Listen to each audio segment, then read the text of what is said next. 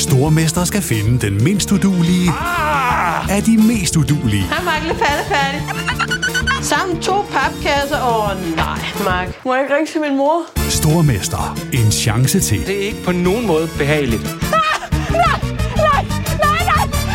Stream nu på TV2 Play. I'm Sandra, and I'm just the professional your small business was looking for. But you didn't hire me because you didn't use LinkedIn jobs. LinkedIn has professionals you can't find anywhere else, including those who aren't actively looking for a new job but might be open to the perfect role, like me. In a given month, over 70% of LinkedIn users don't visit other leading job sites. So if you're not looking on LinkedIn, you'll miss out on great candidates like Sandra. Start hiring professionals like a professional. Post your free job on linkedin.com/achieve slash achieve today. Hey, I'm Ryan Reynolds. At Mint Mobile, we like to do the opposite of what Big Wireless does. They charge you a lot, we charge you a little. So naturally, when they announced they'd be raising their prices due to inflation, we decided to deflate our prices due to not hating you. That's right. We're cutting the price of Mint Unlimited from $30 a month to just $15 a month. Give it a try at mintmobile.com slash switch. $45 upfront for three months plus taxes and fees. Promote for new customers for limited time. Unlimited more than 40 gigabytes per month. Slows. Full terms at mintmobile.com. There's never been a faster or easier way to start your weight loss journey than with Plush Care. Plush Care accepts most insurance plans and gives you online access to board-certified physicians who can prescribe FDA-approved weight loss medications like Wigovi and Zepbound for those who qualify. Take charge of your health and speak with a board-certified physician about a weight loss plan that's right for you. Get started today at plushcare.com slash weight loss. That's plushcare.com slash weight loss. plushcare.com slash weight loss. Du lytter til NBA-podcasten fra TV2 Sport. Det er et svært skud for sejren. Åh, nej, nej, nej, nej, nej! Game winner! Det er jo derfor, altså, det er jo derfor man, man skal... Er du her endnu?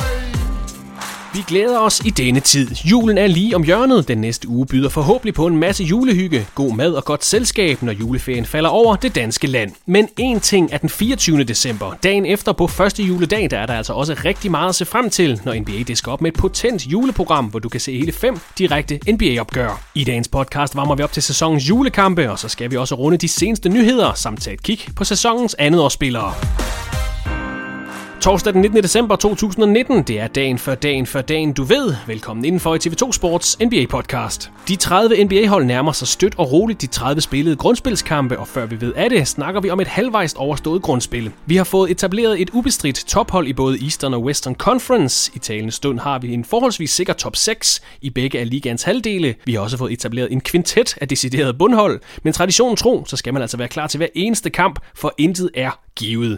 Nok floskler for mig. Lad os komme i gang med dagens podcast. Mit navn er Christoffer Vestrup, og i anledning af Kevin McHales 62 års fødselsdag i dag, så vil jeg nu byde velkommen til TV2 Sports egen post-up-maskine, The Black Hole, Peter Wang, der joiner mig her i podcast i dag. Hej Peter, og tak fordi du vil finde dig i det igen i dag, må jeg nok hellere sige. Altså det, hvis jeg... Ej, jeg elsker dig. En post-up-maskine. Hvis der var noget, jeg gerne ville være, så var det det. Jeg har jo altid haft respekt for de store bagdele dem, der, der arbejder med ryggen til konen. Jeg synes, det er så fedt, men det, det har nok ikke altid været mig, men i dag er det. I dag er jeg en post-up-maskine. Det er fedt. og ret skal være ret. Vi gør ikke forskel på folk her i podcasten. Det er faktisk også Avidas Sabonis fødselsdag, da han bliver 55. Og det er faktisk også Tom Gugliotas fødselsdag, 50 år til uh, Gooks, eller hvad han blev kaldt, Gugliotta. Ja, ham tror jeg ikke, der er ret mange... Jeg tror ikke, der er ret mange, der kender Gugliotta. Altså gammel Minnesota-boy. Øh, han var god. Han var overset god faktisk. Han kunne godt spille, så jeg synes, det er fint, hans navn lige bliver nævnt. De skal i hvert fald lige hyldes her i starten af podcasten. Peter, ja, vi skal klart. se lidt nærmere på sæsonens juleprogram, altså de kampe, der spilles den 25. december. Så skal vi også have lidt fokus på sæsonens andet års spillere. Men jeg tænker, vi starter med det spørgsmål, som jeg ved er langt, langt største del af vores lyttere sidder og venter på at få svar på. Peter, er du klar til på tirsdag? Har du nået det hele op til juleaften? Nej, det har jeg ikke, men det, det, har, det har jeg aldrig på det her tidspunkt. Så derfor så er det egentlig right on schedule. Jeg er en, øh, 23. en 23. december kind of guy, så, så det, det bliver nok rock and roll den 23. Inden vi skal se nærmere på kampene den 25. december og de her andet spillere, som Peter han foreslog, vi skulle gøre fra sidste uge, så starter vi lige med en række af ugens største overskrifter, bare lige for at få det mest aktuelle med i podcasten her i dag.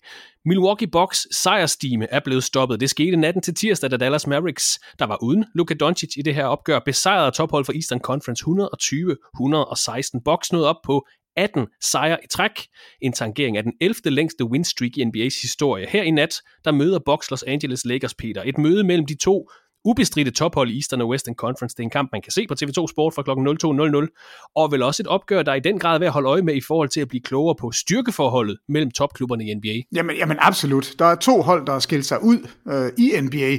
Milwaukee i øst som klart det bedste. Altså, der er ingen tvivl, det har ligaens bedste forsvar, det har uden sammenligning ligaens bedste net rating. Øh, det er det varmeste hold, bortset fra, at de lige smed den her til Dallas, men, men klart det bedste hold. Og så må vi jo også sige det samme om Lakers, altså det bedste mandskab i Western Conference, by a mile. Altså, der er ikke nogen, der har tabt øh, mindre end syv kampe, det er Boston Celtics. Øh, og ellers, så er det fire nederlag til Bucks, fire nederlag til Lakers, så de er suverænt foran og nummer et i hver deres konference. Så det er et decideret topbrag, og kunne af mange nok anses for at være en, øh, en forsmag på en eventuel finale. Og det, der, der, der skal nævnes med det, altså det, der er lidt fedt, det er jo, at, at de spiller kun mod hinanden to gange. Et østhold mod et vesthold. Det er en gang ude, en gang hjemme. Og så ser de ikke hinanden. Så det er jo fedt, at de her to hold møder hinanden lige nu, når de er super formstærke, når de er, altså, jeg ved godt, at Bledsoe er ude, men ellers nogenlunde skadesfri, så, så det er det rigtige tidspunkt, en fjerdedel ind i sæsonen, og, og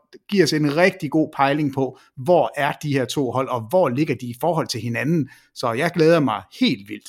Og et af de her to hold kommer også til at tabe to kampe i træk for første gang i sæsonen, da Lakers de tabte jo til Indiana Pacers her natten til onsdag, og det var faktisk Lakers første udebane nederlag i 14 kampe, den næst længste stime af ubesejret, eller af udebanesejr hedder det, i Lakers historie. Så for første gang efter den her kamp i nat mellem Bucks og Lakers, der er et af de to hold, der altså kommer til at tabe to kampe i træk for første gang i sæsonen. Så det er altså, ja, ubestridte tophold, du har sagt det, Peter. Ja, jamen det er det, og, og det er, der, der er noget på spil. Altså det er jo fedt, når der er en kamp, der betyder noget, fordi det, i det tilfælde, at de skulle mødes i finalen, i det tilfælde, at de har den samme record, så er det altså det indbyrdes møde mellem dem over de to kampe her, der afgør, hvem der får hjemmebanen i en kamp 7. Så der er, det kan godt være, det er lidt langt ude i fremtiden, det kan godt være, at man ikke skal fokusere så meget på det, men der er faktisk noget på spil i forhold til den interne kamp mellem de to hold.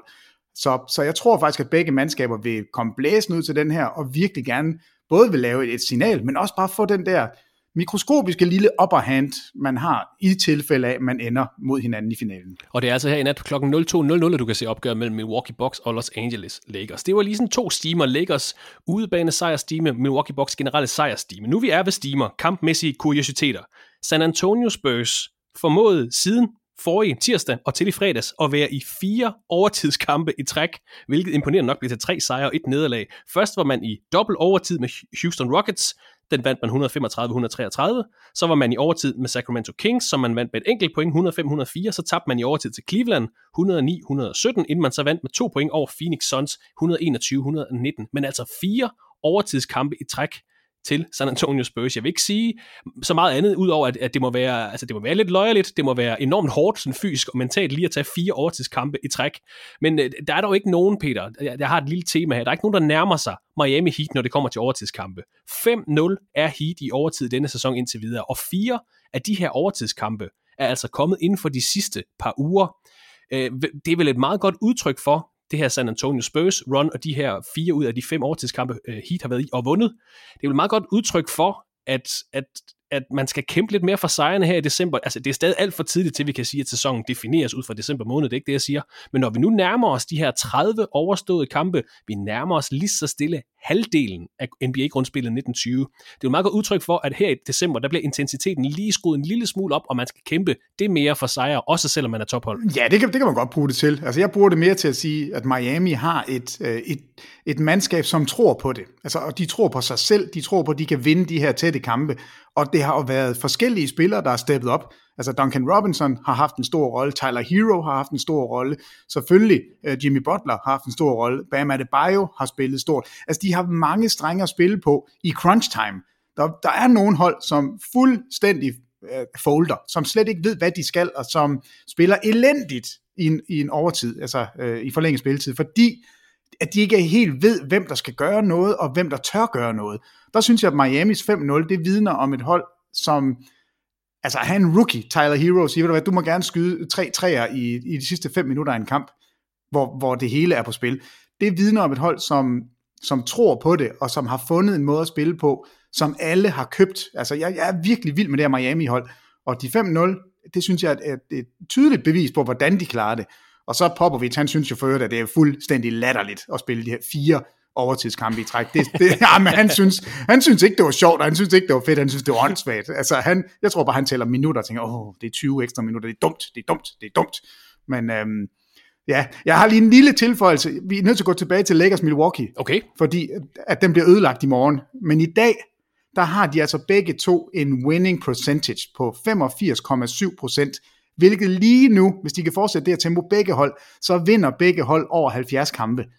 Ja, det er jo ret sindssygt at have to hold, et fra øst, et fra vest, på den her måde matchet op mod hinanden, som lige nu potentielt kunne vinde 70 kampe i en sæson. Det sker aldrig. Altså, man har aldrig et hold, der vinder 70, og man har aldrig nogensinde to hold, der vinder 70. Så det er, det er, det er en fed sæson indtil videre, og den her kamp, det er et super topopgør. Altså, jeg, jeg, man kan ikke tale Bucks Lakers højere op, fordi det er to formstærke hold, som virkelig vinder med en meget, meget høj rate i øjeblikket. Nu er vores øh, personlige præferencer til en sæson jo ligegyldige, Peter. Vi er nødt til at forholde os til det, vi får præsenteret fra NBA. Men når vi nu har fået de her to, som jeg sagde i min lille indledning, altså vi har fået to markante tophold, og så har vi en forholdsvis defineret top 6 i hver conference, og vi har også en, øh, nogle definerede bundhold i, i hver, og så har vi sådan den der store mellemgruppe. Men synes du, det er sjovere, når der er, er hold, der kontinuerligt kæmper om den her første plads, eller har du det fint nok med, at vi har et markant tophold, Lakers i vest, og et markant tophold, Milwaukee i øst, og selvfølgelig nogle bejler, der gerne vil bide dem i haserne, og også kommer til at gøre det formodentlig i løbet af grundspillet, men er det sjovt nok at have de her to etablerede tophold, eller vil du hellere have, at der er mange flere ombud? Mm, øh, jeg, jeg kan jo finde charme ved begge dele, og lige nu synes jeg, det er, det er sjovt, at, at Lakers ligger nummer et, fordi det havde jeg ikke troet. Jeg havde virkelig ikke troet, at de kunne få det til at klikke øh, så tidligt. Øhm, så jeg tror, at et eller andet sted overpræsterer de lige nu, og, og jeg tror Clippers og, og Nuggets og Mavericks og Rockets, der ligger umiddelbart bagefter, jeg tror ikke, de på nogen måde har afskrevet at fange Lakers og snuppe førstepladsen. For der er ikke nogen, der tror på, at, at LeBron han kan spille 82 kampe på det her niveau. Altså han bliver ved med at overraske, men altså, der, der er lang vej hjem endnu, der er 50 kampe endnu, så der, det, det er ikke, han skal gøre det her færdigt, og det ved de andre hold godt. Og så i øst, altså, jeg ved ikke, om de har afskrevet, at de kan hente Milwaukee, men, men Milwaukee virker anderledes stærke. Altså, det, og det, vi vidste godt, at de ville være gode i grundspillet. Vi vidste godt, at, at de ville komme blæsende ud. Men det er jo fedt, når nogen de gør det, vi regner med, og de gør det med en så eftertrykkelig, jamen, øh, hvad hedder sådan noget, de, de gør det godt. Altså Milwaukee gør det bare, og har gjort det vanvittigt godt. Gode i forsvaret, gode i angrebet, har ligaens mest dominerende spiller. Altså Antetokounmpo er jo sindssyg. Jeg ved ikke, hvad han laver. Det, det, det giver ingen mening. Det sidste move, han har lavet, det der step through, etbens øh, hop, hvor, altså jeg forstår ikke, at der ikke, jamen jeg fatter ikke, der ikke er skridt. Jeg har siddet og set, jeg ved ikke, du har sikkert også set ja. klippet, altså hvor han, han splitter, dobbelt team, træder ind imellem og sætter af på et ben. Og jeg, jeg, jeg kan ikke finde ud af, hvornår dommerne siger, der er skridt, og hvornår der ikke er skridt. Øhm, men det her, det er anerkendt af dommerne at sige, det må man gerne. Kan Antetokounmpo finde ud af at gøre det her? Så vinder han en 2, 3, 6, 8, 12 meter på et skridt. Jeg ved ikke, hvordan du dækker ham op. Jeg, jeg ved det simpelthen ikke. Det ser så lejende let ud, og det er så svært, men det er lovligt, åbenbart. Og øhm, altså, ja, Lakers box i nat, Yes, jeg glæder mig. Box har overstået deres win streak. Lakers har tabt deres første kamp på udebane. Vi har faktisk også fået den første, det første nederlag til Philadelphia 76ers på hjemmebane den her sæson. Det skete her i nat til Miami Heat, som Peter har været lidt inde på. Inden da, der var 76ers det eneste ubesejrede hold på hjemmebane. 14-0 gik de, inden de tabte med 4 point 104-108 til Heat i nat. Også en lille sjov øh, statistik omkring Philadelphia 76ers. Nej, vi skal da snakke om Miami. Skal vi ikke lige snakke om, hvad det var, de gjorde? Altså, hvad det var, der lykkedes i, i kampen mod Philadelphia? Det var deres zoneforsvar, er det, du tænker på? Ja, og det er jo fedt. Altså, det har vi simpelthen ikke set i NBA. Øh, et hold, der nærmest fra start går ind og siger, altså, vi spiller med, med ret få spillere. Vi er mindre end jer. Vi vil se, om I kan skyde. I har Ben Simmons til at, at dalle rundt derude. Jamen altså, show os. Vi, øh, vi tror ikke på, at I kan. Og så spiller de simpelthen stort set en zone hele kampen. Altså, det, det, er, det er uhørt på NBA-niveau. Og det er sjovt at se, at det på den måde sniger sig ind og nu bliver noget, man taler om bagefter, noget, øh, man er nødt til at forholde sig til, og det bliver jo ikke sidste gang, vi ser et 76ers mandskab møde en zone. De andre hold, de har da læst på lektien nu og siger, hey, det var måske en god idé at gøre det her hold til et skydende hold, fordi vi kan ikke kontrollere Joel Embiid. Vi kan ikke en mod en spille mod ham. Vi laver da bare en zone, og så får vi Ben Simmons til at blive en skytte. Nå, men det gider han ikke. Så har man altså lidt nemmere ved at, at kontrollere angrebsspillet fra, fra 76ers. Så jeg synes, det var en, markant kamp. Altså det, det kommer til at lave et eller andet for resten af sæsonen, når vi, når vi kigger på Philadelphia. Så, så spændende kamp, og jeg er glad for, det var Miami, der gjorde det. Altså, de ligger nummer tre i Eastern Conference. Det er vanvittigt. Bam Adebayo er vanvittig. Altså, øh, det, det, er et, det er virkelig et sjovt hold at se, og et godt spillende hold. Og det var også i øh, finalerne sidste år, nu er du lige inde i det der små altså, taktiske ting, som måske kan virke som du siger, man ser det ikke i NBA, det kan virke øh, for basalt. Det var i finalerne sidste år, Toronto mod Golden State, hvor de lige pludselig, var det ikke, var det ikke i finalerne, hvor de lavede en box and one på, på Steph Curry, og fuldstændig, altså, jo, jo, jo. altså to fusen på Steve ja, Curry. og det, man tror ikke, man ser noget nyt i NBA, fordi alt er prøvet. Og så alligevel gør man, Jamen, ja, det skal ikke, de går tilbage lige, til altså... sådan noget basalt, øh, og, det, og, og så virker det, fordi man har vendet sig til den type forsvar, der bliver spillet mod en, og så kommer der sådan noget helt basalt, og så skal man til at justere, det er man ikke lige Nej, altså klar nu, til det fra start det, det eneste, vi mangler, det er den klassiske old school klamhuggerzonen, altså en 2-1-2-1-2-zone. Den, jeg tror ikke, den eksisterer længere. Det, det er simpelthen for, det er for vanvittigt at lukke sig så meget ind. Men de her 3-2-zoner, hvor man godt kan dække ud på trepointslinjen alligevel og få noget backup på, på drives, det er, det er noget, de andre klubber vil kigge på, når de møder det her gigantiske mandskab fra Philadelphia, og det er gigantisk. Altså, de er ni, altså 6 fod 9 i deres starting lineup. Det vil sige, de er 2 meter og 5, 6, altså 2 meter og 6, som starter i gennemsnit. Det, altså, jeg er glad for, at jeg ikke skal stå derinde. Altså, det, det, det, er, det er en voldsom øh, stor fysisk lineup, de, de kommer ud med. Og modsvaret, det, det vil blive sådan noget som zoneforsvar og højt tempo. Og de gik altså 14-0 på hjemmebane, inden de altså tabte til Miami Heat her i nat. Nu hopper jeg altså over til NBA-lasseratet, Peter, for der er faktisk både... Ja, men så skal vi lige... Der er Nej. både gode og dårlige nyheder. Vi har nemlig fået De'Aaron Fox tilbage fra Sacramento Kings. Vi har også fået DeAndre Ayton tilbage fra Phoenix Suns. Det var ikke en skade, det var mere den her 25-kamps karantæne for at overtræde NBA's anti-drug policy. Men han er altså tilbage. DeAndre Ayton har nu spillet to kampe i den her sæson. Mike Conley nåede lige at komme tilbage til Utah Jazz. Han havde ellers misset fem kampe for holdet. Nåede lige at komme tilbage, så fik han mindre skade igen. Heldigvis ikke noget øh, alvorligt. Men de lidt større skader, Peter. Heldigvis ikke super alvorlige. De har ramt Eric Bledsoe fra Milwaukee Bucks, Luka Doncic fra Dallas Mavericks, og så kan vi måske også nævne PJ Washington fra Charlotte Hornets, Rui Hachimura, Washington Wizards. Vi snakker heldigvis ikke om alvorlige skader. Det er få uger pause til dem alle sammen. Så heldigvis ikke noget helt vildt alvorligt, Peter. Så du slipper let for min lazaret-snak i den Det var dejligt. Det var altså et, et, et, sådan et emne, man bliver, så, man bliver så tilfreds og glad af at tale om det. Ej, det er godt. Det, det, er, det lyder som om, det er nogenlunde nådigt på skadesafdelingen lige nu. Og så ved jeg ikke, Peter, om vi skal dykke ned i, eller vi overhovedet skal lægge noget som helst i den, ja, i citationstegn nyhed, om at New Orleans Pelicans efter sine er villige til at lytte til tilbud på Drew Holiday. Altså selvfølgelig er man villig til at lytte til tilbud, hvis tilbudene er gode nok, hvis der lige pludselig er nogen, der siger, her er Giannis Antetokounmpo og fem første rundevalg, så selvfølgelig er man, kan alle trades, det ikke det. Men jeg kan ikke lade være med at stusse lidt over, at den her overskrift lige pludselig kom frem i nyhedsstrømmen fra NBA. Er det bare taget ud af kontekst, tror du, at de nu vi vil gerne lytte til tilbud på Drew Holiday, en spiller, som man ellers troede var forholdsvis sikker hos Pelicans. Øh, nej, jeg tror ikke, det er taget ud af den blå luft. Øh, det er, der, og der er mange grunde til, at det kommer ud nu. Selvfølgelig, for det første, vi er forbi 15. december. Det er nu, øh, de her spillere er blevet frigivet, så, så man kan begynde at, at lave handler. Det er den ene ting. Og så er det jo, at Pelicans i den grad bare har været mega ringe. Altså 13 nederlag i træk blev det til, inden de lige fik, fik hævet en enkelt sejr hjem, men jo stadigvæk, de ligger 7 og 22, altså 7 sejre, 22 nederlag. Det er lige så ringe som Cleveland Cavaliers, det er lige så ringe som New York Knicks, det er værre end Washington Wizards. Altså det, det er jo helt grotesk, og det er ikke kun Zion Williamsons skyld. Altså vi må kigge på bænken, vi må kigge på banen og sige, det fungerer bare ikke. Så enten, så er det, at man går ud og siger, at det, skal vi have en ny head coach? Øh, det, det kunne godt være. Eller, eller også er der nogle spillere. Og den spiller, der passer bedst i forhold til at, at blive traded, det er Drew Holiday. Drew Holiday er stadigvæk en super kompetent, virkelig dygtig guard, som kan spille point guard, han kan spille shooting guard. Han vil være en eftertragtet spiller, og han er under kontrakt i et år længere end den her sæson. Så det vil sige, at man, man trader ikke efter en spiller, der skal ind og, og vende det hele rundt kun i den her sæson. Man har ham altså også næste år. Det er en vigtig, altså en vigtig pointe omkring Drew Holiday. Øh, og de siger jo samtidig med, at, at Drew Holiday er tilgængelig, så siger de jo også, Ingram, ham holder I jer fra, Williams, Williamson, vi gider ikke lytte på tilbud. Øh, så, så man har også en, jamen, man har nu alle de spillere på plads, som de, er, som de unge spillere. Når Sign Williamson kommer tilbage, så har vi den her kerne af spillere, som man går videre med hos Pelicans. Jeg tror, det er en erkendelse af, at den her sæson ser ud, som om den er tabt. Vi når ikke slutspillet, det var det, der var planen. Nu går det hele ud på at få det bedste ud af Zion Williamson, når han kommer tilbage, og så skal vi have noget værdi der hvor vi kan få det, og det kan man få for Drew Holiday. Og der sidder nogle hold derude, der tænker, mm, hvis vi kan få nalleren i Drew Holiday nu, så kan det gøre noget for os i den her sæson, og vi kan bestemt også bruge ham næste sæson.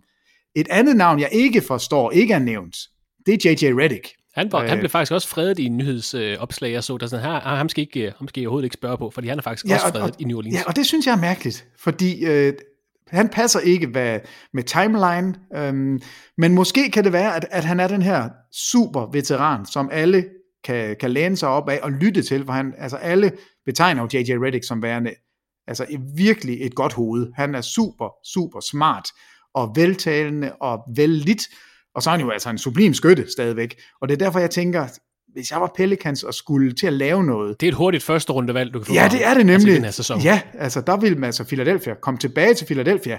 Det, det tror jeg, de ville være glade for. Jeg tror også, han ville være glad for det, og jeg tror også, de var villige til at give noget for det. Så, så det undrer mig lidt, at hans navn er, er på fredet listen i stedet for, for det giver ikke så meget mening. Men Drew Holiday, det giver god mening, og, og jeg tror, det kommer til at ske, og der er virkelig nogle hold, der kunne bruge ham. Så vi kommer simpelthen til at se en reaktion fra New Orleans Pelicans i den her sæson, altså i forhold til deres resultater? Ja, det tror jeg. Det tror jeg, fordi ja. ellers så, øhm, så er det svært at, at, at undskylde den præstation, fordi det er ikke kun, fordi man mangler Zion Williamson. Det her hold er for godt. Altså, der er for mange gode spillere på til at tabe 13 kampe i træk, og lige nu ligge næst sidst i Western Conference, kun undergået af Golden State Warriors, som gerne vil tabe. Altså, det, det er det er pivringe. Der, der er ikke noget godt at sige om det. Det er, det, det er dårligt. Altså, det, det er virkelig, virkelig dårligt. Dårligt, dårligt, dårligt. Dårligt, dårligt, dårligt. Jamen, er det, synes du ikke, at Admin Gentry, jamen, er, er det ikke ringe? Jo, det er da ikke godt nok. Det synes jeg da, det, det, synes jeg da, det er. Så, så hvis man en gang imellem fyrer en, en træner i NBA, så synes jeg faktisk, at lige nu, der kunne man godt gøre det og sige, ved du hvad, Admin Gentry, det spillermateriale, du har til rådighed, det forvalter du ikke godt nok. Og, og vi tror på, at spillerne er gode nok, så derfor må du gå, vi hyrer en ny coach ind. Hvis man, hvis man ikke gør det, så er det jo fordi, man vil spare nogle penge, og fordi man siger, at vi når alligevel ikke slutspillet, men man er nødt til at reagere på det, for ellers så får du nedbrudt et helt hold, som løber rundt og siger, vi er bare nogle tabere, og så kommer de aldrig op igen. Så det giver god mening, at Drew Holiday er på markedet. Og som Peter var inde på, så har vi nu passeret den 15. december, hvorfra NBA-holdene nu må trade spillere, som blev signet her i sommer. Der er stadig ikke sket nogen handler, men vi holder naturligvis øje med alt, hvad der rører sig, og så rapporterer vi det naturligvis her i, i podcasten. Et andet tema, Peter, der måske er værd at bemærke. Nu nævnte du, at New Orleans Pelicans var, var gået øh, 0 og 13, inden de så vandt en kamp, og den holdt de så vandt over her i nat. Minnesota Timberwolves, og min overskrift for det her, det er bare, at Minnesota Timberwolves stinker igen, igen, igen. I nat, der tabte de med 8 point til netop Pelicans, der havde tabt 13 kampe i træk. Nu er det Timberwolves, der har NBA's længste losing streak. De har tabt 8 kampe i træk. De har tabt til Memphis, Dallas, Oklahoma City, Lakers, Phoenix Suns, Utah Jazz, LA Clippers og så New Orleans Pelicans. Hvis Timberwolves vil være et slutspilshold, som er deres erklærede mål for den her sæson, så skal de i hvert fald vinde tre, og nok også en 4-5 stykker af de her otte kampe. Peter, er der en umiddelbar løsning på Minnesota Timberwolves, fordi de stinker igen, igen, igen, og når de taber otte kampe i træk, jeg ved godt, det er bare otte kampe ud af 82, men der er jo ikke noget, der peger i den rigtige retning for, at det her hold skal op og spille mere om slutspilspladser. Nej, jamen, vi har jo lige talt om løsningen. Det er True Holiday. Altså, det er, jo, det er jo et af de hold, som lige præcis sidder og siger, vi kan nå noget i den her sæson, hvis vi får fat i den brik, vi mangler.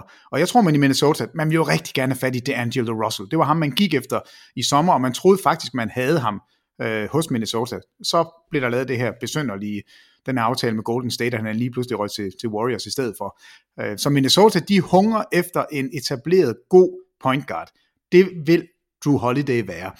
Og det, der er helt latterligt, når vi, når vi taler om Timberwolves, de har tabt 8 i træk. De er 3 og 10 på hjemmebane, altså 13 hjemmebanekampe, der de formået at vinde 3. Det er kun Warriors, der er dårligere. De har kun vundet 2 af 12. Øh, og alligevel, så ligger de halvanden kamp uden for slutspillet. Altså, de er 10 og 16. 10 sejre, 16 nederlag. På 8. pladsen i Western Conference, der ligger Sacramento Kings 12 og 15. Imellem dem, der ligger Portland og Phoenix 12 og 16, 11 og 16. Så de er, altså sæsonen er ikke kørt for Minnesota. Minnesota kan sagtens nå at komme ind for i slutspillet. Og kan de finde det spil, de havde for 10 kampe siden, så er, så er de jo et slutspilshold. Men det, de mangler, det er en guard, og jeg tror, de kigger rigtig langt mod Pelicans og siger, hey, hvad, hvad skal den her handel være? Vi er nødt til at, at reagere på det her. Vi har Carl Anthony Towns, vi vil gerne gøre ham, ham glad. Vi har Wiggins, der har spillet bedre, end han har gjort nogensinde. Det kan godt være, at han lige har taget dyk lige nu, men ham kan vi få op igen.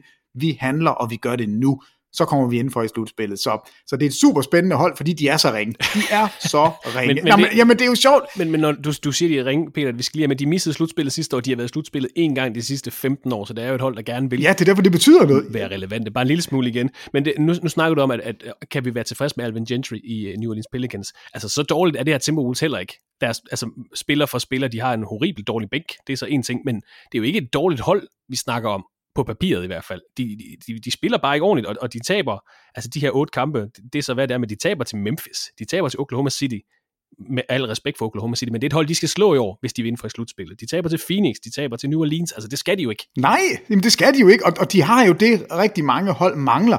De har en bona fide superstar, altså Carl Anthony Towns er jo en af de bedste spillere i ligaen, men, men det er tydeligt at se, når de spiller, han får ikke bolden, når det er, han virkelig skal have den.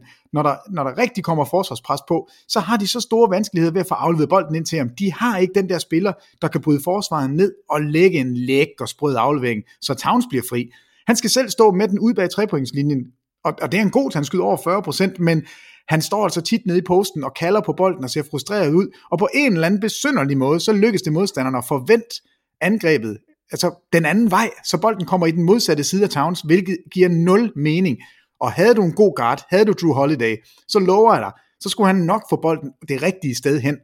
Og, og det tror jeg er en, en meget simpel lille justering, som Minnesota kan lave, men ikke internt, for det lykkes åbenbart ikke. Jeff Teague kan ikke gøre det, Wiggins kan ikke gøre det, øh, Okogi kan ikke gøre det. Der er ikke nogen, der åbenbart kan det endnu. Så de mangler en styrende guard, og det kunne, altså det kunne sagtens være Drew Holiday. Men altså et meget interessant hold at holde øje med her i øh, de næste måneder. Peter, nu er vi er i nyhedshjørnet. Er der så andet, vi skal have med? Udover at øh, ja, vores tanker naturligvis er hos den øh, tidligere NBA Commissioner David Stern, der i sidste uge blev ramt af en hjerneblødning. Øh, hans tilstand er desværre ikke øh, den bedste lige pt, men vi krydser selvfølgelig fingre for 77-årige David Stern, der var chef for NBA, kan vi godt kalde det, fra 1984 til 2014, altså i 30 år. Vores tanker er hos uh, David Stern. Er der andet, vi lige skal have med her i nyhedshjørnet, Peter? Det kommer an på, om, om nyhedshjørnet eller ej, men altså Atlanta Hawks, jeg ved da ikke, om, om vi skal, om, om vi skal lade, dem, skal vi lade dem slippe så billigt, fordi uh, når vi havler ned på Minnesota, og vi synes Pelicans de er ringe, uh, så synes jeg da også, vi skal give et lille shout-out til Atlanta Hawks. Altså, ja. Gud fri mig vel, hvor er de dårlige. Altså, det, det er jo helt vildt. De taber deres kampe de med... Tabte, de tabte med 21, 23 point til New York Knicks den anden dag. Jamen, det er flot. Jamen, de, de taber med over 10 point i gennemsnit. Det er det meste i NBA. 10,2 point. Altså, det er, de spiller så dårligt forsvar, og sådan set også så dårligt angreb. Altså, når man kigger Trey Youngs statistikker igennem, så sidder man og tænker, wow, det er da vildt. Ej, var han god. Nej, var han dygtig. Men holdet, altså, jeg er bekymret for det, for jeg, jeg, lidt det samme som øh, Sign Williamson, det er undskyldningen hos, hos Pelicans. Så har Collins jo været undskyldningen hos Atlanta. Den undskyldning begynder også efterhånden at være farfetched. Det her hold, altså der er et eller andet helt galt. Øh, de, de spiller bare pivringe. Så, så, så de skal også have et lille shout-out, når vi er i, i det dårlige hjørne. Vi springer videre til et kig på sæsonens andet hvor vi i den grad har set et par prominente profiler i den her sæson indtil videre. Det er også i, den gruppe af spillere, vi har set nogle af sæsonens øh, tidlige overraskelser. Og det her fokus, Peter, var egentlig noget, øh, som du foreslog. Det er din idé fra sidste uge, så jeg ved ikke, om jeg bare skal, skal give dig ordet, og så kan du bare få lov til at styre løjerne herfra. øh, det vil være farligt, men, men, men altså, jeg har jo mange små lapper her. Dem lægger jeg da bare lige ud over det hele, så kan vi... Øh Ja, der var en, der var to, der var tre. Øh, der var en, der hed undra- Men lad os, lad os starte Undrafted med, Gem. Med, med, lad os starte med, med, med præmissen, øh, Peter. Hvorfor var det, du synes, det kunne være sket at snakke om andetårsspillerne i den her sæson? Ja, men det er jo fordi, vi, og jeg kommer selv til at falde i den øh, grøft. Det er nemt at sidde og kigge på Luka Doncic og bare falde i svime. Altså, vi er jo alle sammen forelskede. Jamen, der findes ikke et, en basket-elsker, som ikke er vild med det, Luka Doncic laver. Øh, og det samme kan siges om Trey Young. Altså, han, hans statistikker er jo fuldstændig skøre, øhm, og, og, og han, spiller, han spiller sjovt, og han er også elskelig. Altså det her, ja, han ser så sød ud. Det, det er så fint, men man glemmer bare, at der faktisk er rigtig mange andre spillere fra det her draft sidste år, som har bidraget med noget. Øhm, måske ikke på All-Star-niveau, men i hvert fald på et niveau, som har altså hjulpet deres hold helt vanvittigt meget. Så derfor så, så tænkte jeg bare, at det, det kunne være lidt det var på sin plads at få nævnt dem. Det var på sin plads at give dem lidt kærlighed også, så det ikke kun er Luka Doncic og Trae Young. For det er, jo, det er jo sådan, det lidt har været, fordi de har været så afsindig gode begge to. Lad os starte med Luka Doncic måske, og sige bare erklære, altså med det spil, han har leveret for tiden. Han er, han er skadet for tiden, det ved vi godt. Men han er vel oprigtigt i spil til MVP-prisen i år, efter han har hævet sit niveau fra sidste år. Altså markant, han snitter 29,3 point, 8,9 assists, 9,6 rebounds og 1,2 steals i 25 kampe for Mavericks. Altså 8 point mere, 1,8 rebounds mere, 2,9 assists mere, og hans field goal procenter, straffekastprocenter er gået op, 3 points procent er nærmest identisk. Men når man hæver sit niveau sådan her, og leverer for et hold, som vi ikke havde regnet med skulle være top 4 hold i Western Conference, han er vel oprigtigt med i MVP-snakken. Jamen det er han, altså når, fordi holdet har jo, har jo vundet kampe. De er på, på fjerdepladsen lige nu i Western Conference af point øh, med Houston Rockets. De har en af de bedste øh, udebane-records. De er 10-2 på udebane, og hvis du er god på udebane, så er det altså, det er næsten aldrig en tilfældighed. Altså det, det plejer at være de hold, som virkelig er gode, det er dem, der også kan vinde på udebane. Man kan så skælde dem lidt ud over, at de kun er 8-7 på hjemmebane, det er lidt, det er lidt svagt. Men Luka Doncic er en reel MVP. Altså der er bare nogen, der er stukket lidt mere af. Øh, Antetokounmpo synes jeg, man skal nævne der, men, men han skal nævnes i, i snakken, fordi det lykkes for ham, individuelt og med holdet. Og, og Trae Young, hans statistikker, det er næsten MVP-værdigt, men hans hold er så ringe, så selvfølgelig skal han ikke nævnes der. Han skal nævnes som en, en sød, lille, individuel historie, som er dygtig, men han har ikke fundet ud af at få sit hold til at vinde sammen med sig endnu. Og Trae Young, han spiller 5 minutter mere gennemsnit per kamp i forhold til sidste sæson, er helt op på 28,3 point gennemsnit per kamp. Det er det fjerde højeste i den her sæson. Han er også den øh, spiller, der afslutter tredje flest gange i gennemsnit per kamp, kun overgået af James Harden og Bradley Beal, men scorer 9 point mere end sidste år. Rebound og assisterer lidt mere. Alle skudprocenter er højere. Personligt går det godt for ham holdmæssigt, går det knap så godt for ham. Er han bare sådan et, øh, et klassisk eksempel på øh, altså good stats, bad team? Øh, det er jo det, vi er i tvivl om nu, og det er jo derfor, det er så ærgerligt, at Collins ikke løber rundt og, og hjælper til, og at vi ikke ser ham spille på et hold fyldt med etablerede spillere.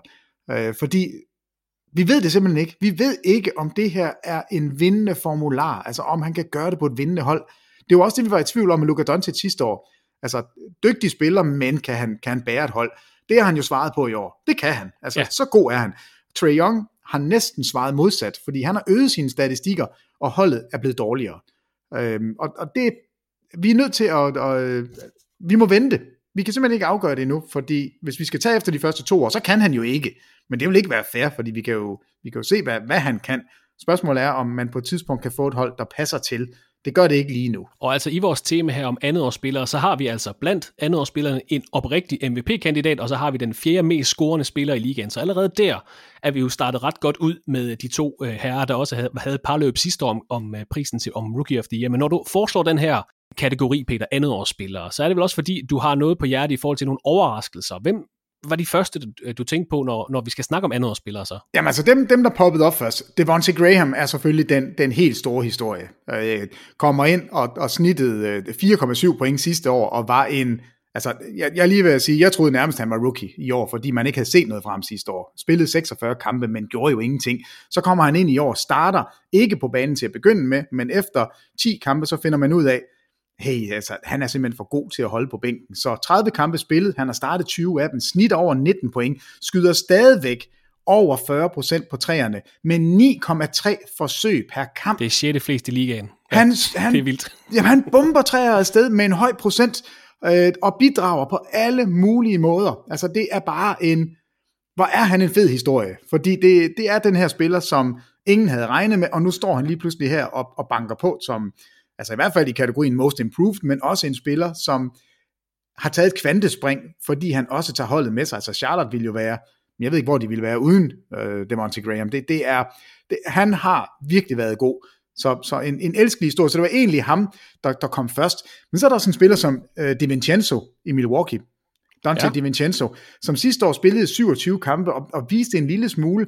Han har bare fortsat. Han har startet 12 af de 25 kampe i år, spillet over 20 minutter per kamp, 9 point per kamp, 4 rebounds, 2 assists, næsten 2 steals per kamp, leverer alle mulige sådan nogle små ting, men man, man glemmer ham, fordi det er jo Giannis, Antetokounmpo, Antetokounmpo, Antetokounmpo, det er hele tiden ham. Selvfølgelig er det det, men, men et hold skal jo, skal jo have noget, noget bredt, noget dybde, og det har man med en spiller som DiVincenzo øh, blev taget som nummer 17 sidste år, og, og leverer nu. Øh, Devontae Graham blev taget som nummer 34.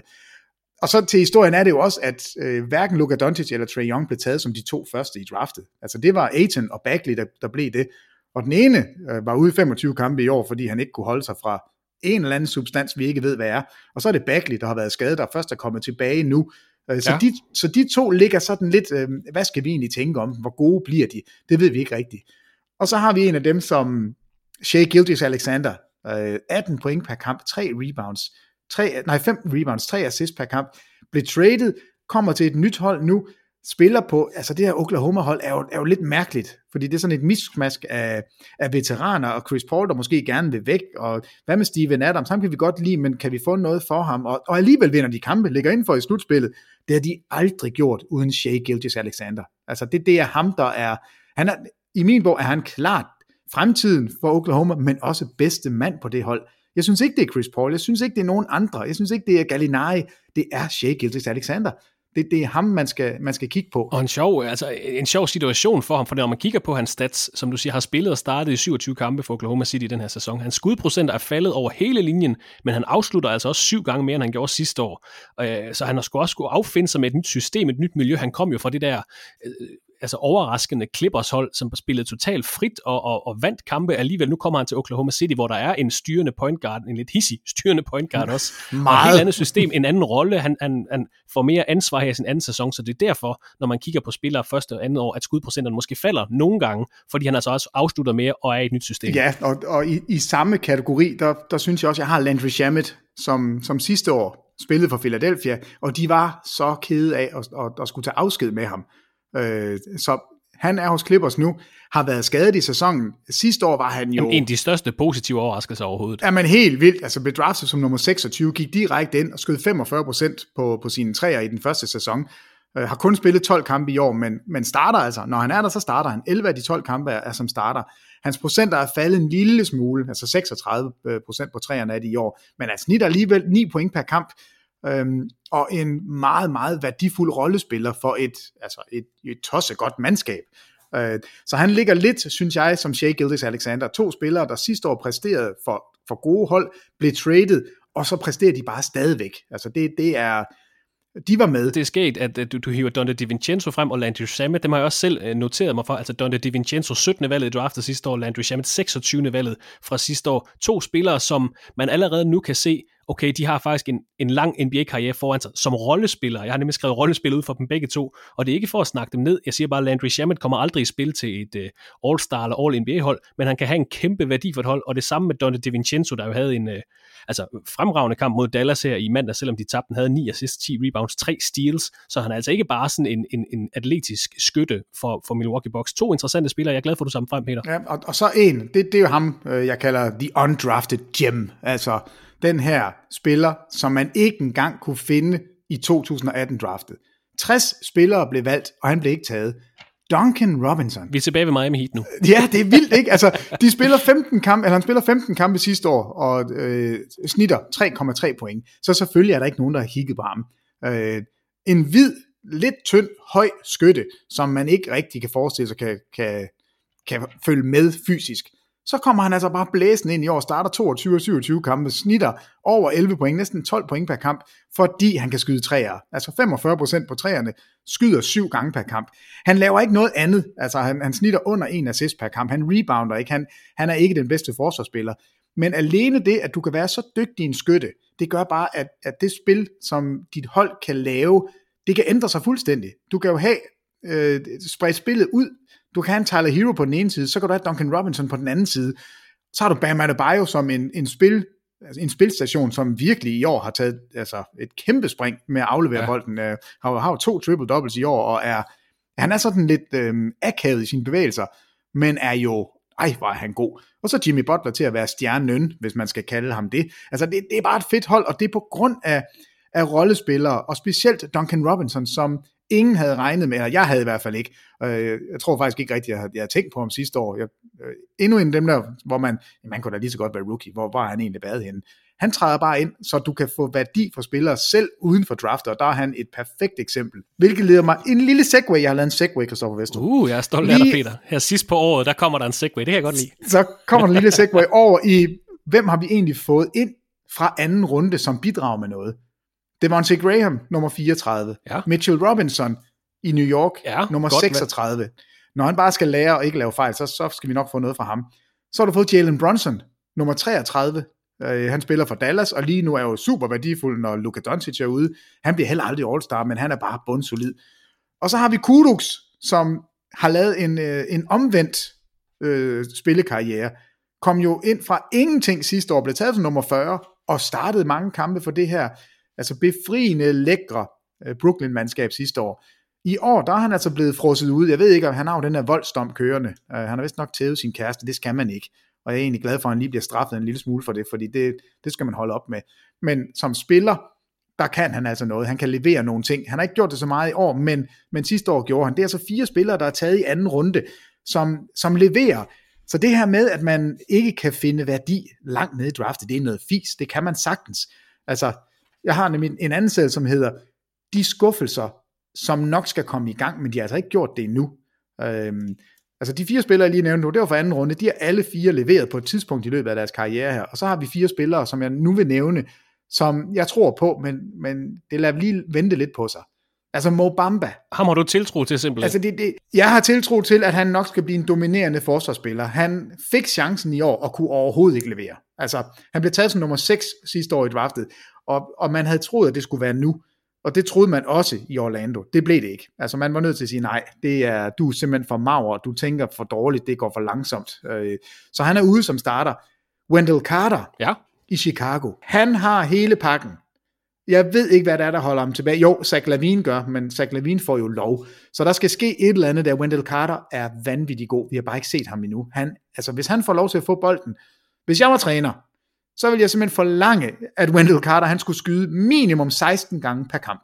Hvis ikke han gjorde det, så fik han nyere hug, og hvis han øh, skød 35, så, så kan det godt være, at vi sagde, at slow down. Øh, men, men han skal altså afslutte noget mere. Han skal ind og være en, en, en spiller, man giver bold. Men jeg tror, der er et... Øh, der, jeg har faktisk også noteret ham her. Jeg tror, der er, jeg har en generel nervøsitet omkring Chicago Bulls, øh, fordi han scorer lidt mere i år. Wendell Carter Jr., hans, øh, han har hævet sin field goal percentage markant. Han tager 2,7 rebounds mere end sidste år, men det er lidt som om både ham og Laurie Markkinen er, er stagneret lidt i år. Vi skal huske, at vi er kun 30 kampe ind i sæsonen, så det er ikke noget, man skal ligge for meget i, men jeg synes bare, starten giver lidt grund til eftertanke omkring de her spillers udvikling. En meget lovende frontcourt, de har der i New York, men som måske er, nej, i New York, i Chicago hedder det, som måske er stagneret en lille Jamen smule. det er det, og jeg ved ikke, om, om det er Boylan, vi skal, vi skal kigge på og, og sige, hvad, hvad er det for noget skrammel?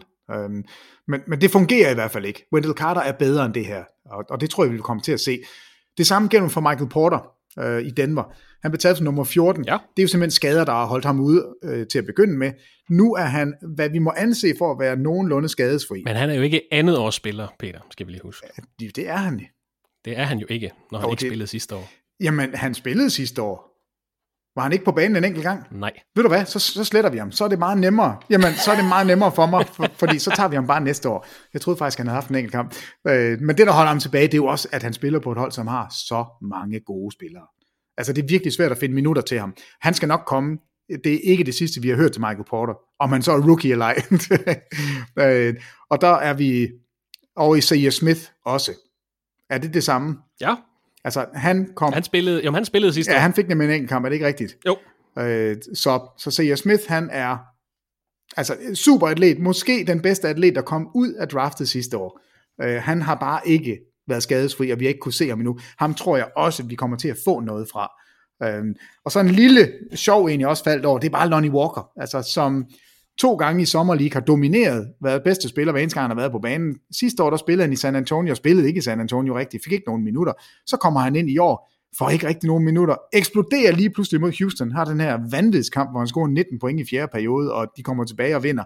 Øh, og så ser vi ham ikke rigtigt. Han kan spille.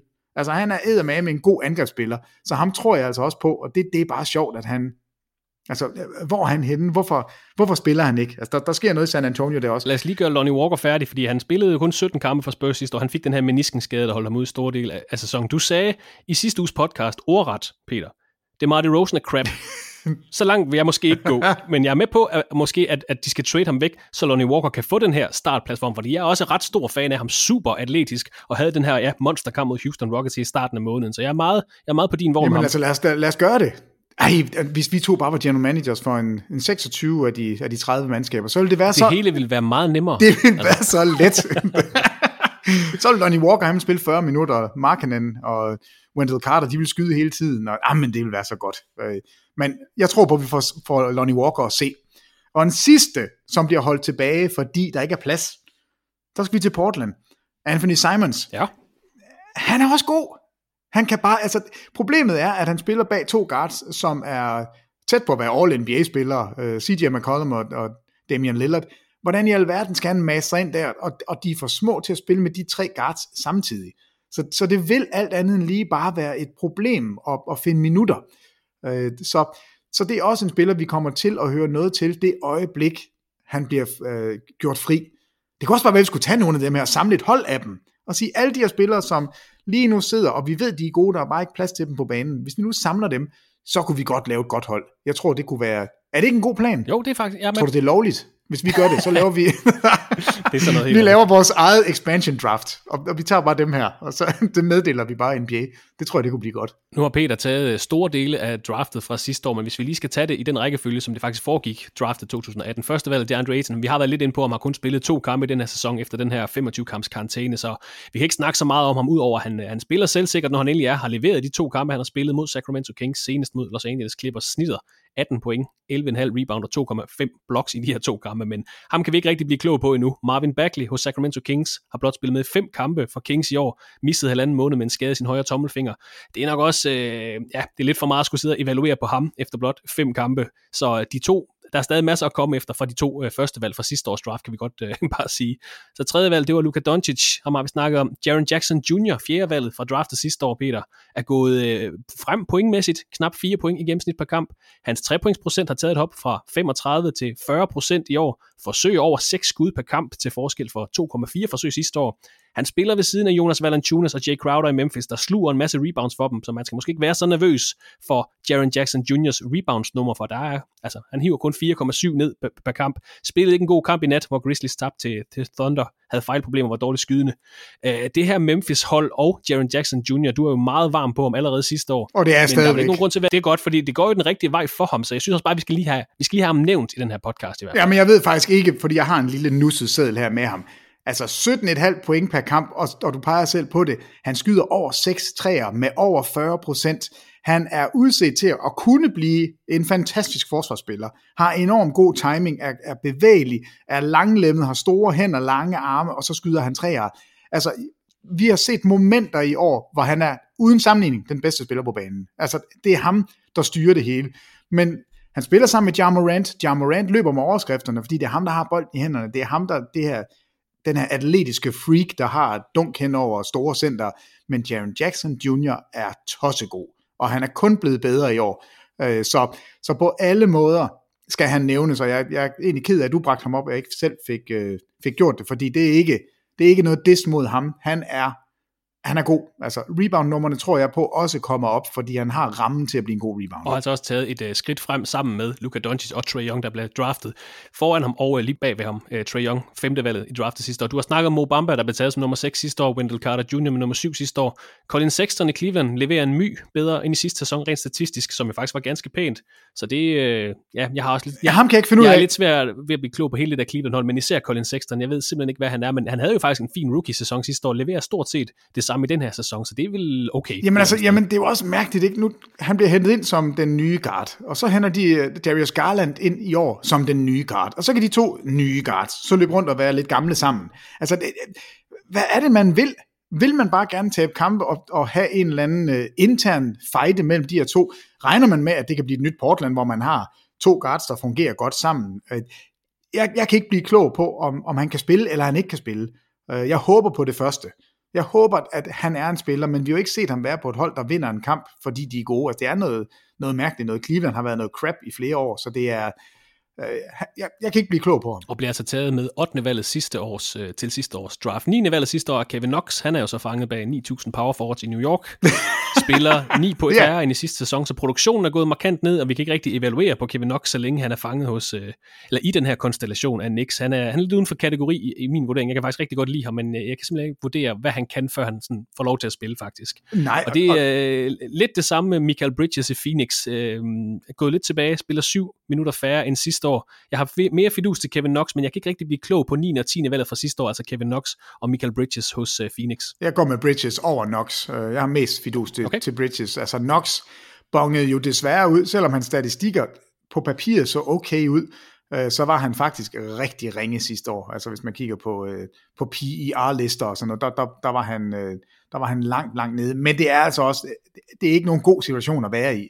Alt hos New York Knicks, det skriger til himlen, og selvfølgelig er det rigtig slemt at være en Kevin Knox, som spiller samme position som alle veteranerne, som, som også vil spille hele tiden. Det, det er ikke en nem situation, men umiddelbart så Michael Bridges tror jeg mere på end Kevin Knox. Og det var altså top 10 fra 2018 draftet. 11. valget Shea Gildes Alexander har Peter snakket om, så er der andre prominente spillere uden for uh, top 10-11 stykker. Dante DiVincenzo, 17. valget har Peter snakket om, 18. valget Lonnie Walker, som vi begge to er, er meget varme på. Og så er jeg lidt skuffet over, Peter, at du ikke har taget 25. valget fra draftet sidste år med Moritz Wagner. Moritz! Den første, den første NBA-spiller med fornavn Moritz. Jeg kunne finde andre i hvert fald, så det, lad os gå med det. jamen, jamen, jeg har ham faktisk med her, fordi jeg kiggede på, hvis man kigger på den der player efficiency rating, som den ser ud lige nu, blandt de spillere, der blev draftet. Der er der selvfølgelig Luka Doncic 32,01. Det er jo verdensklasse. Det er det næsthøjeste mål det nogensinde, så, så den kan vi ikke pille ved. Så er det faktisk øh, Robinson, der kommer ind, altså fra New York, Mitchell Robinson, 24,08. Trey Young 23. Så kommer nummer 4. Moritz det er faktisk Wagner. Det er Wagner med 18,58. Og, og player efficiency rating er jo lavet ud fra, at 15 er den gennemsnitlige NBA-spiller. Ja. Så her har vi altså tre spillere, som er, er væsentligt over gennemsnittet, i hvert fald de tre første. Så er en Maurice Wagner, som er over, og han er altså over både Graham og Brunson og Wendell Carter og, og Jaron Jackson. Øh, så måske er det her Washington-mandskab bare, øh, jeg ved ikke, må, måske vi bare ikke blive kloge på hele holdet, fordi de har faktisk også Troy Brown, som, som spiller, de har øh, Isaac Bonga, som også spiller. Alle tre spillere draftet sidste år, Øh, og, og gør det egentlig fint nok. Altså Washington er bare dårlig, og det er det, The Bradley Beal Show, men måske er der noget fremtid, som, som ligger gemt, som, som Washington bare tænker, det, det lukker vi først rigtig op for, når John Wall kommer tilbage. Så kommer vi blæsende ud, og lige pludselig har vi mange gode spillere. Lige for at gøre Wagner færdig. Han var jo hos Los Angeles Lakers sidste år, hvor det blev til 43 kampe, 5 som starter, så blev han traded til Washington Wizards sammen med Isaac Bonga her i sommer, hvor han øh, nu spiller 20,4 minutter per kamp, snitter 11,6 point, 6 rebounds for Washington Wizards, skyder 39,3 point per træeren, 58 fra gulvet, havde en 30 point, 15 rebound-kamp her i midten af november mod Minnesota Timberwolves. Han skal i hvert fald have nogle props herfra, om ikke andet så for hed Moritz Wagner. Det er et godt navn. Jamen det er, det, jeg er med. Jeg er Men. Peter, overordnet set, så når vi lige snakker om de her andet spillere, altså du har, vi har en MVP kandidat. Vi har en øh, super topscorer i Trey Young, altså den fjerde mest scorende i ligaen. Så har vi to af sæsonens store overraskelser, Duncan Robinson hos Miami Heat, Devontae Graham hos Charlotte. Så har vi nogle etablerede rollespillere, allerede Dante DiVincenzo, Landry Shamet. Vi har også en masse øh, uforløst potentiale, indtil videre synes jeg faktisk, i DeAndre Ayton, i Marvin Bagley, i Mo Bamba, som du godt kan lide. Vi skal stadigvæk lige se, eller vi har stor tiltro til Wendell Carter Jr. og Jaron Jackson Jr., det er ikke det, men de skal stadigvæk, de har stadig masser at se, og vi får først det bedste fra dem om, om 3-4 år. Så det overordnede evaluering på de her andet spillere, Peter, hvad er det egentlig? Jamen, jeg synes faktisk, det, det ser rigtig, rigtig fornuftigt ud. Jeg synes, der er mange gode spillere. Vi er, og her nævner du ikke engang øh, hverken Shamet eller Aaron Holiday i Indiana. Øh, der, der er virkelig gode spillere fra det her draft. Øh, og jeg synes, det, det er en rigtig god måde at nævne det på, fordi du har helt fra, fra øverste hylde, altså MVP, vi har ja. All-Stars, vi har dominerende rollespillere. Altså, vi ved jo ikke, hvor god Aiton, og vi ved ikke, hvor god Bagley kan blive, men de er jo ikke skuffet endnu. Det er jo ikke sådan, man tænker, holy smoke, det er Anthony Bennett øh, uh, 2.0. Der er vi jo overhovedet ikke. Altså, det er jo gode, gode spillere. De er bare blevet overskygget af Trey Young og Luka Doncic. Altså, det, det er, og det er jo ikke deres problem. Det er jo ikke deres fejl, de bliver taget for nummer 1 og 2. Jeg tror, hvis, man havde, hvis du havde fået DeAndre Ayton med femte valget, så ville man jo klappe i sine små fede hænder og sige, juhu, det er godt set af os. Øh, så, så det er, der er, jeg synes, det er en virkelig, virkelig god draft class. Der er mange gode navne. Og hvis der er nogen, der sidder og tænker over, hvorfor vi ikke snakker om Kendrick Nunn hos Miami Heat. Han var jo undrafted i 2018, men det er altså hans første sæson i år. Så Peter, så ham snakker vi heller ikke om Nej, som han, anden årsspiller, fordi han er Han er en, en uh, undrafted rookie gem. Så kan du godt begynde at glæde dig til sæsonens helt store NBA-julegave på TV2 Sport. Første juledag byder på et stjernespækket NBA-program, hvor du kan se hele fem direkte opgør fra verdens bedste basketballliga. Der venter en dag med masser af lækkerier, julehygge og højdepunkter. Se med på TV2 Sport den 25. december fra kl. 18. NFL har Thanksgiving, Premier League har Boxing Day, men den 25. december den har NBA sat sig godt og grundigt på. Siden ligaens anden sæson tilbage i 1947 har NBA arrangeret topkampe på 1. juledag i samtlige sæsoner på nær i 98-99 sæsonen, der først blev sat i gang 5. februar 1999. Så var det lidt svært at arrangere kampe den 25. december. Men det er en af det, det tidlige grundspils store højdepunkter, især for os, det europæiske publikum, da kampene starter tidligere på dagen i det nordamerikanske. Og så vidt jeg ved, Peter, så vidt jeg husker, så var det også kampe den 25. december, der var din debutkamp som kommentator på Dansk TV. Altså det var i hvert fald øh, sent december, om det var den 25. Det er jeg i tvivl om, men det kan faktisk meget vel være, at det var der, vi startede. Men altså en, en god, lang, øh, stolt sportstradition. En ting er NBA, der har gjort det siden 47, men du har også været med til at dække julekampe i 13 sæsoner nu, Peter. Det er en sjov dag, der venter. Ja, men det er det fedeste. Altså, det er simpelthen sådan en hyggelig dag, fordi stemningen er jo julet, og, og man ved, at, at alle andre end, end os, der sidder og... Ej, jeg ved godt, der er også andre mennesker, der arbejder, men også der sidder på tv i hvert fald, langt de fleste ude i stuerne har jo fri, og har jo god tid, og man kan gå til og fra maden, og man kan drikke lidt gløk. Og, altså, på alle måder er det bare en, en super fed måde at, at fejre det, vi alle sammen godt kan lide, som er NBA. Øh, så jeg elsker den dag, og det, det er, altså det føles ikke som arbejde på den måde. På ingen måde. Det er bare en fornøjelse at lave det. Og, og ja, det lyder helt vildt. Det er 13. gang, vi skal lave det i træk. Altså det, det er, det er overvældende på den gode måde. Øhm, det er en højtid. En fed mærkedag for NBA. Altså, de har deres Martin Luther King Day, de har deres All-Star event, så har de altså også den 25. december, som de altså, det er ikke bare os i, her i Danmark, der gør noget af det. Altså, når de nu har gjort det siden 47, det er specielle kampe, der er en speciel stemning omkring de her kampe, også i USA. Jamen det er der, og det er også derfor, vi skal se både Golden State Warriors, Warriors og og, øh, og Pelicans, øh, to dejlige mandskaber, som jo er så ringe i år. Altså. nu, skal, nu skal du ikke snakke kampen ned, nej, nej, nej, kommer i gang med at kigge på Nej, nej, nej, men det, det, er jo, det er jo bare sjovt, fordi man lægger jo kampen efter det, det er de store markeder, det er de store hold, det er de store personligheder. Så Warriors skulle jo være der, og Pelicans skulle jo være der, og de kan bare ikke lave det om, så nu er de, nu er de fanget i det. Men vi ved jo godt, at ligegyldigt hvem der spiller den 25 de er jo godt klar over, at alle andre kigger på dem, fordi at det er NBA's dag. Så derfor er kampen også ofte anderledes mere intense, fordi man, man har et andet vindue. Det er her, du har chancen for at vise dig for alle. Ikke bare for dem, der normalt kigger på dig, men alle har øjne på dig. Så du vil så gerne præstere. Lidt ligesom at spille i Madison Square Garden. Det siger de alle sammen. Her vil vi gerne præstere. Det samme vil de på juledag. Øh, det, det, er, det er en ære at få lov til at spille der, og man vil ikke gå ind i sådan en 30 points losing. Altså det, det vil man for alt i verden gerne undgå, fordi det er, det er mere ydmygende. Man vil gerne præstere, og det er godt for os. Og NBA arrangerer altså fem kampe her den 25. december. Det er alle fem kampe, du kan se på TV2 Sport. Fire af dem med danske kommentatorer, og jeg synes da lige, Peter, vi kan se lidt nærmere på sæsonens juleprogram her i podcasten. Klokken 18.00 den 25. december, der åbner vi med Toronto Raptors mod Boston Celtics. Øh, det er nummer 4 mod nummer 2 i Eastern Conference, de forsvarende mestre mod det mest vindende NBA-hold i historien. Hvad er den store overskrift for det her opgør, som vi starter med den 25. december? Jamen, det er jo kampen om den sekundære placering i Eastern Conference. Lige nu ser det ud som om, at Milwaukee de, de løber med den. Men er det Philadelphia, der er det bedste hold efter Milwaukee lige nu? Er det Boston? Er det Toronto, som vi slet ikke havde regnet med skulle ligge i den her... Øh, øh, i det her lille segment. Så, så det er kampen om andenpladsen. Det er kampen om, hvem skal spille mod Milwaukee Bucks, når vi når til Conference Finals. Hvem er det klart næstbedste hold? Og der er de her to hold, de er med. Og så er det to hold, der er funderet i en god defensiv. Altså de er, de vil gerne dække op. Toronto er, er det sjette bedste forsvarshold. Boston er, nej, det passer ikke. Undskyld, det er net rating, jeg kigger på. Øh, for, det tredje bedste og det ottende bedste forsvarshold. Og så er det jo altså to af top 6 i net rating. Så det er to virkelig godt spillende hold, som har noget at kæmpe for. Og det er jo fedt at slå de forsvarende mestre. Det, vi gider da ikke kigge på dem, de skal ikke løbe rundt her og have en mesterskabsring, og så samtidig slå os. Så der bliver kamp om det, og en god start. Der venter det andet indbyrdes opgør i den her sæson tilbage i slutningen af oktober, der vandt Celtics på hjemmebane 112-106 over de forsvarende mestre fra Toronto Raptors. En uh, nøgle matchup i den her kamp, Peter. Hvad kunne det være? Vi skal vel kigge mod Pascal Siakam i Toronto, og hvordan Boston måske matche op med ham. Jamen, de bør jo kunne matche godt op med ham. De har både øh, Jalen Brown, og så har de Jason Tatum. Altså to spillere, som, som kan matche ham på længden og, og fysikken. Og hvis der så bliver større problemer, så tager du bare Marcus Smart og siger, ved du hvad, nu æder du ham. Det er, det er lige guf for dig. En spiller, der er højere end dig, men fysisk er han ikke stærkere end dig. Han løber, altså det er jo gazellen, han fiser rundt, øh, så man skal passe på ham. Marcus Smart er en tredje forsvarsspiller, de kan smide mod Siakam.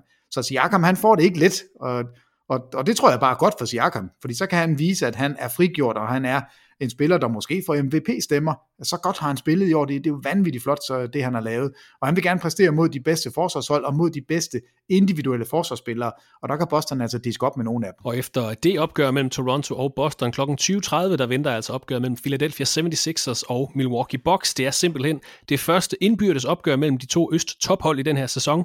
Bucks kommer jo så lige fra den her vilde win streak, møder Lakers i nat, møder New York Knicks på lørdag og Indiana Pacers på søndag. Måske kommer de ind til det her opgør i noget anden forfatning, end vi har set fra dem fra det seneste. 76ers skal lige have klaret kampe mod Dallas, Washington og ud mod Detroit, inden de kan begynde at tænke på onsdagens topkamp. Hvem synes du står stærkest på det her tidspunkt af sæsonen? Jeg ved godt, hvem der ligger nummer et, hvem der lige har haft det her win streak, men når vi også tager det her med, at Eric Bledsoe er skadet, er ikke med i det her opgør mod Philadelphia 76ers. Hvem står så stærkest til den her topkamp på onsdag? Jamen det synes jeg Milwaukee gør. Øh, og ja. ene og alene fordi øh, Antetokounmpo har været motiveret fra start og har ikke set sig tilbage på noget tidspunkt. Altså den kamp, de taber mod Dallas, der scorer han 48, det var i hvert fald ikke, fordi han ikke var engageret. Altså det, det er, lige nu synes jeg, at Milwaukee, hver eneste gang de spiller, så er de favoritter, fordi de virker, som om de bare vil det her mere end alle andre. Altså de vil vinde alle kampe. De, øh, Antetokounmpo har vel ikke tabt noget som helst. De har tabt fire. To af dem har han været smidt ud i med seks fejl.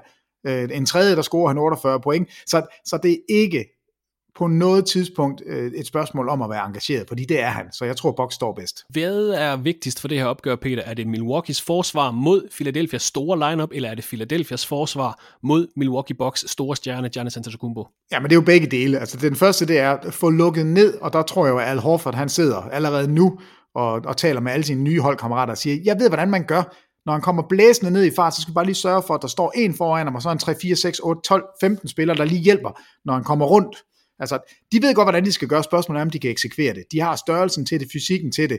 De har Al Horford til at møde ham tidligt, og så når han kommer til ringen, så står Embiid derude.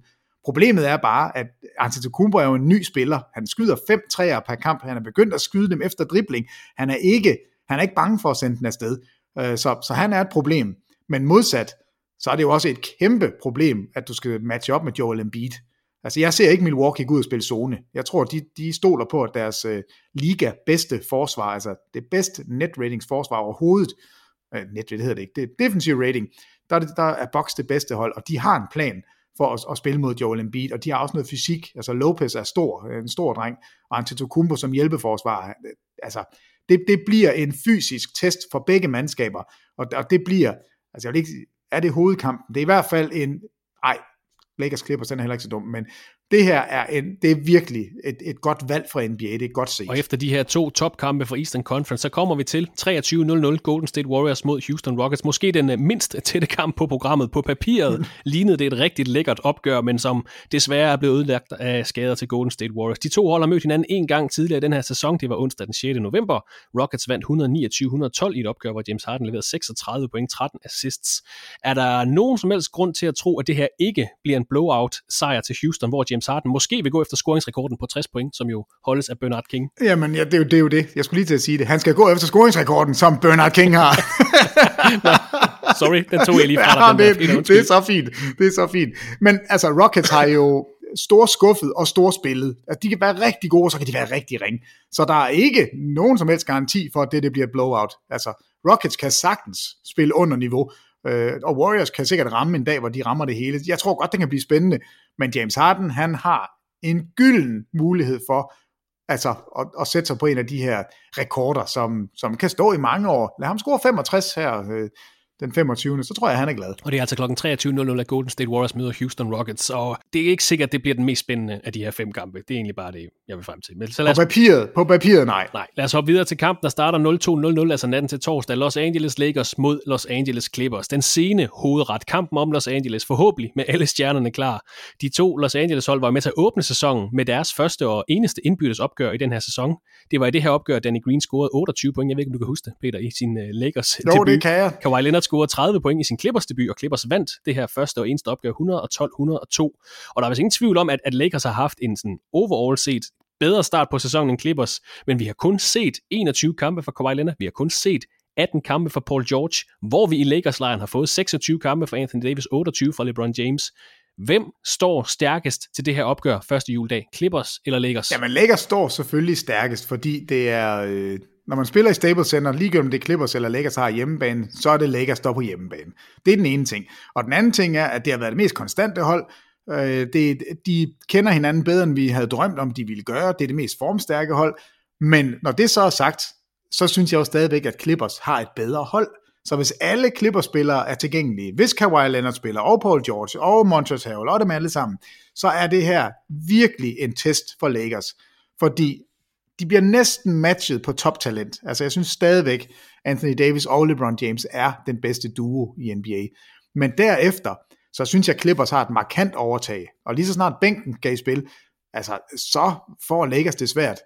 Øh, så Lakers kvæg deres record, altså de står bedst, men Clippers er det hold, som gør livet surt for dem, så jeg glæder mig, jamen altså, de blev smadret i den første kamp, altså Clippers var langt bedre, og det var uden Paul George. Der lignede Lakers ikke et mandskab, der lige nu skulle stå med bedste placering i NBA, som de gør. Altså da de tabte den kamp, der tænkte jeg, oh my god, uden Paul George, så er Clippers alligevel klart bedst. Det, det er så vist. Og de fik også 28 point for Danny Green. Det var også med til at gøre kampen tættere. Ja, det var det. Altså, det, det, det, det var helt vildt. Altså, det var en ydmygende, en ydmygende sæsonstart for Lakers. Det er de så bare vel fuldstændig rundt på siden. Men Clippers ligger der og, og nuller rundt, det taber nogle lidt tilfældige kampe.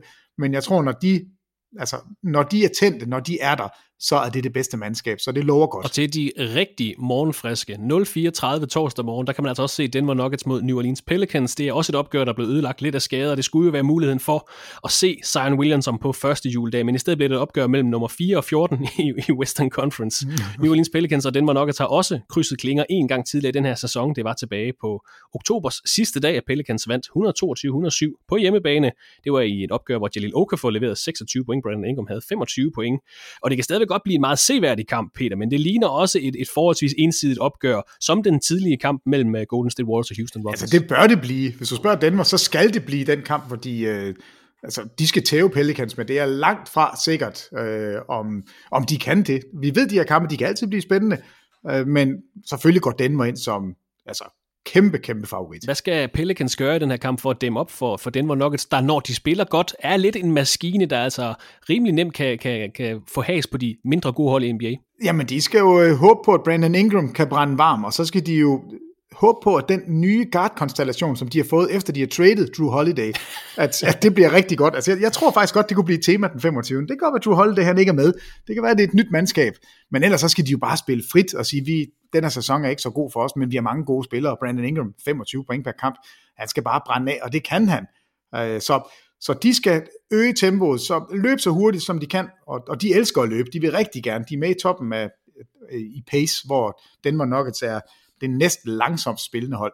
Så skru på tempo-knappen, og så håb på, at Brandon Ingram han er vild. De her øh, fem julekampe, Peter. Toronto Raptors, Boston Celtics, Philadelphia 76ers, Milwaukee Bucks, Golden State, Houston Rockets, Lakers mod Clippers, Denver Nuggets, New Orleans Pelicans. Hvem sidder vi og snakker om den 26. december, var den her aftens helt store profil. Er det James Harden, fordi han kommer til at gå efter pointrekorden? Er det LeBron James, fordi han sætter Clippers på plads? Er det Kemba Walker, der brænder varm mod Toronto Raptors? Hvem bliver første juledags helt store navn? Jeg, jeg tror, der bliver et par stykker, men øh, jeg tror, Anthony Davis ja. bliver et stort navn. Jeg tror, han glæder sig okay. til at få lov til at spille på den helt store scene på et hold, som er relevant. Det har han aldrig prøvet før. Øh, det, jeg tror, han brænder helt af, og LeBron James er mesterlig god til at finde ham. Så Anthony Davis får en, altså en virkelig god kamp. Og så tror jeg, jeg tror simpelthen, James Harden, han, han laver noget spektakulært. Altså han har det med at, at, at vise sig fra sin gode side, når han skal. Altså, det skulle ikke undre mig, om han rammer 13 træer. Altså et eller andet vildt og score over 50 point. Øh, så, så James Harden, han er der også. Og så jeg ved ikke om Antetokounmpo, om han kan få lov til at brænde igennem, fordi det her Philadelphia-hold, de er klar på ham, de har noget fysik, så jeg tror, det bliver svært for ham at score 50 point, altså at lave den her, den her vilde præstation. Så Anthony Davis og James Harden, det er de to spillere, jeg forventer lave noget voldsomt den 25. Vi nærmer os så småt afslutningen på den her podcast, Peter, men er der andet, vi skal have sagt om første juledag, inden vi uh, lukker af for i dag? Øh, nej, ikke andet, man skal se med og holde det ud, så længe man kan, og så kan man tage en lille lur, og så kan man... Øh, så kan man lige rejse sig op igen. Øh, altså, jeg, jeg glæder mig bare. Jeg synes, det er, programmet taler for sig selv. Jeg behøver ikke at tale det op, fordi det, det er de bedste hold, der møder hinanden.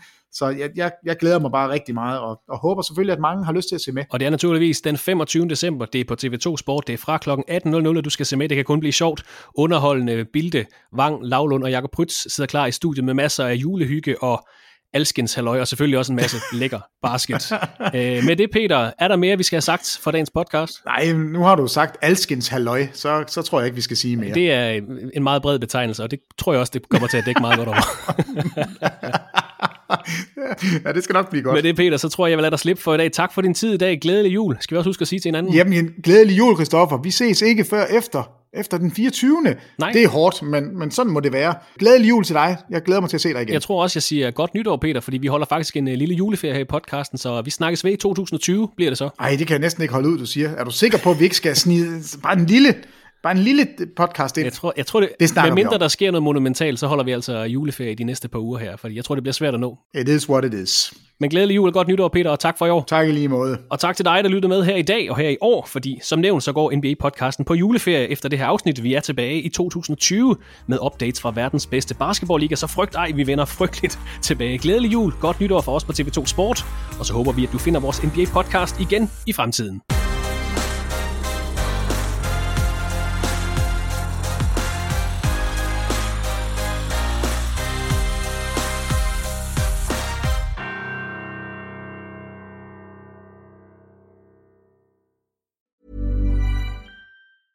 Even when we're on a budget, we still deserve nice things.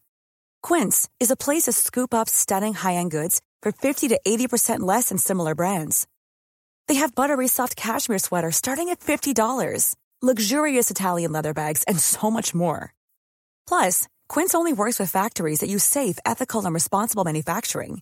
Get the high-end goods you'll love without the high price tag with Quince. Go to quince.com/style for free shipping and 365-day returns. Hold up. What was that? Boring. No flavor. That was as bad as those leftovers you ate all week. Kiki Palmer here, and it's time to say hello to something fresh and guilt-free. Hello Fresh. Jazz up dinner with pecan-crusted chicken or garlic butter shrimp scampi. Now that's music to my mouth. Hello Fresh. Let's get this dinner party started. Discover all the delicious possibilities at hellofresh.com. When it comes to your finances, you think you've done it all. You've saved, you've researched, and you've invested all that you can. Now it's time to take those investments to the next level by using the brand behind every great investor, Yahoo Finance. As America's number one finance destination, Yahoo Finance has everything you need, whether you're a seasoned trader or just dipping your toes into the market. Join the millions of investors who trust Yahoo Finance to guide them on their financial journey. For comprehensive financial news and analysis, visit yahoofinance.com, the number one financial destination, yahoofinance.com.